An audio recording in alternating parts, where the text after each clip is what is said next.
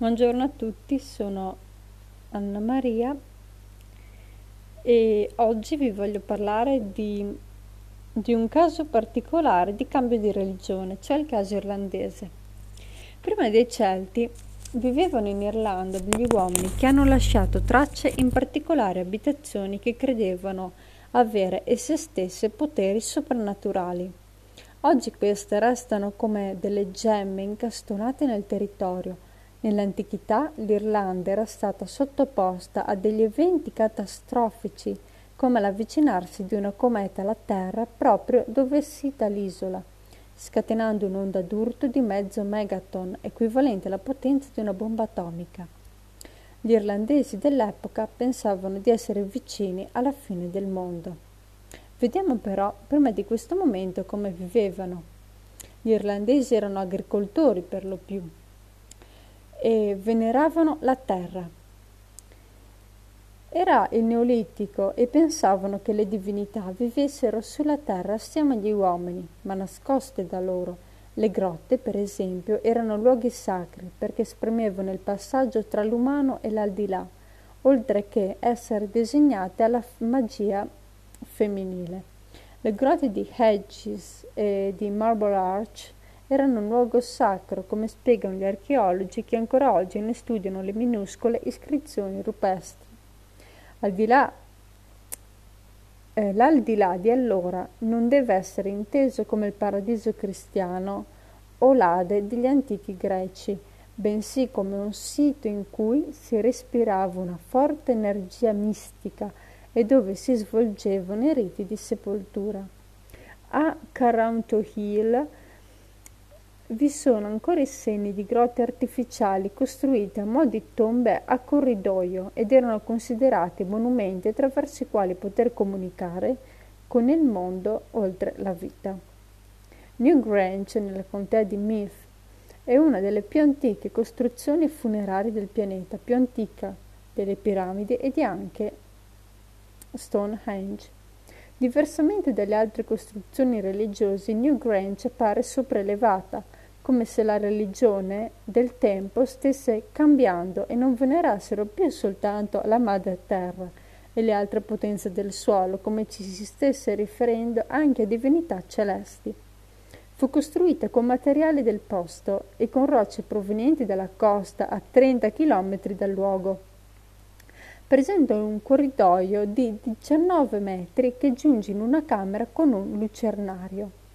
Qui si radunavano gli antichi il 21 dicembre, il giorno del solstizio d'inverno, proprio quando il sole era al culmine del suo affievolimento e riprendeva a splendere ogni giorno sempre di più. La camera ospita soltanto 20 persone e ancora oggi è meta di qualche pellegrinaggio da parte di turisti mentre il 21 dicembre può essere visitata soltanto da un gruppo ristretto di persone. Il sole qui, sollevandosi all'alba del 22 dicembre, illuminava prima la camera e pian piano il corridoio per poi uscire dalla costruzione.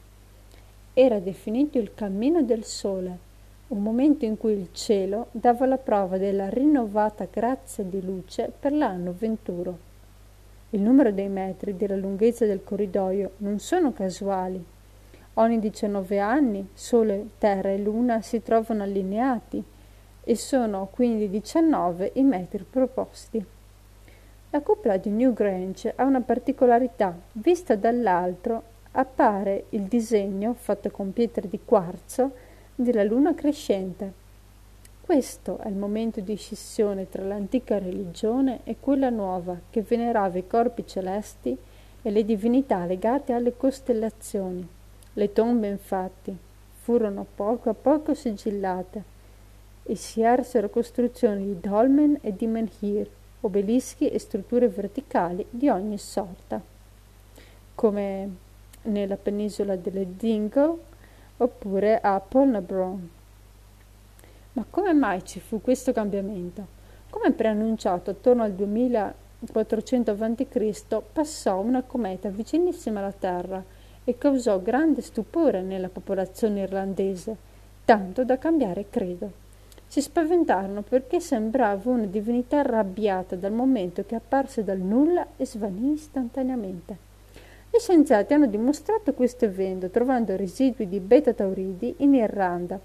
Le beta-tauridi sono il materiale cosmico di cui è fatta la scia della cometa e a volte si riversa come una pioggia di detriti. A questo fenomeno fu associata una nuova divinità, Luf del braccio lungo, Luf Lamfada del gaelico log, ove luce. Egli era il dio del sole che combatte Bres, l'oscurità, risparmiandolo. Una leggenda narra che Bres rimase meravigliato per aver visto il sole sorgere a ovest anziché a est. Lo disse ai suoi druidi che gli spiegarono che era Luf, perché il sole non poteva sorgere da ovest, Luf è quindi anche la cometa che comparve in quel lontano tempo che da ovest si spostò verso est, come un percorso del Sole al contrario. Luf Lamfade è descritto con un braccio, una gamba e un solo occhio, proprio perché simboleggiava la cometa passata. Tutt'oggi i neopagani lo venerano. Ci fu poi una seconda conversione degli irlandesi, sempre per merito di una cometa, nel 545 d.C. Ciarano, vescovo di Shannon, dove, veniva, dove si stava edificando un monastero, iniziò una campagna di conversione degli irlandesi al cristianesimo. Si trovava in una terra di confine in cui poteva professare la fede cristiana senza causare scompiglio. Tra il 540 e il 550 d.C. furono costruiti altri 13 monasteri. Monaci e suore non venivano isolati e divennero un modello di vita e di religiosità del tempo. Ma attorno a quegli anni un altro cambiamento climatico ebbe luogo. Attorno al 540 d.C. un ammasso nuvoloso oscurò l'atmosfera impedendo ai raggi solari di arrivare sulla Terra. Le tracce di tale evento cataclismatico si rilevano negli alberi tramite la dendrocronologia. David Brown ne analizzò a sufficienza per decretare la veridicità dell'evento e David Brown è considerato uno dei migliori eh, dendrocronologi eh, di questi anni. Gli anelli corrispondenti agli anni 536 540, 41, 42 sono molto più sottili degli altri, che significa che avevano ricevuto meno luce solare e meno nutrimento per lo sviluppo. La causa non poteva attribuirsi a un'evoluzione vulcanica, poiché il cielo rimase oscurato per molto più tempo. Si poteva trattare quindi di materiale proveniente dallo spazio, come del pulviscolo cosmico. Gli studi compiuti dai glaciologi in Groenlandia dimostrano che nell'atmosfera terrestre in quegli anni si formò materiale extraterrestre e stando alla cronologia scientifica si trattò di materiale proveniente proprio dalla cometa di Halley. I ghiacci infatti catturano e trattengono i pulviscoli atmosferici e dal loro studio si possono comprendere i fenomeni climatici del passato e lo stato di salute della biosfera. I dati storici, quelli scientifici, si corroborano a vicenda. Negli annali del tempo si descrissero degli avvistamenti di comete e un leggero assopirsi della luce solare. La carestia che ne fu causata decimò la popolazione, che contrasse poi la peste. All'epoca eh, si trattò della peste di Giustiniano, passata poi alla storia.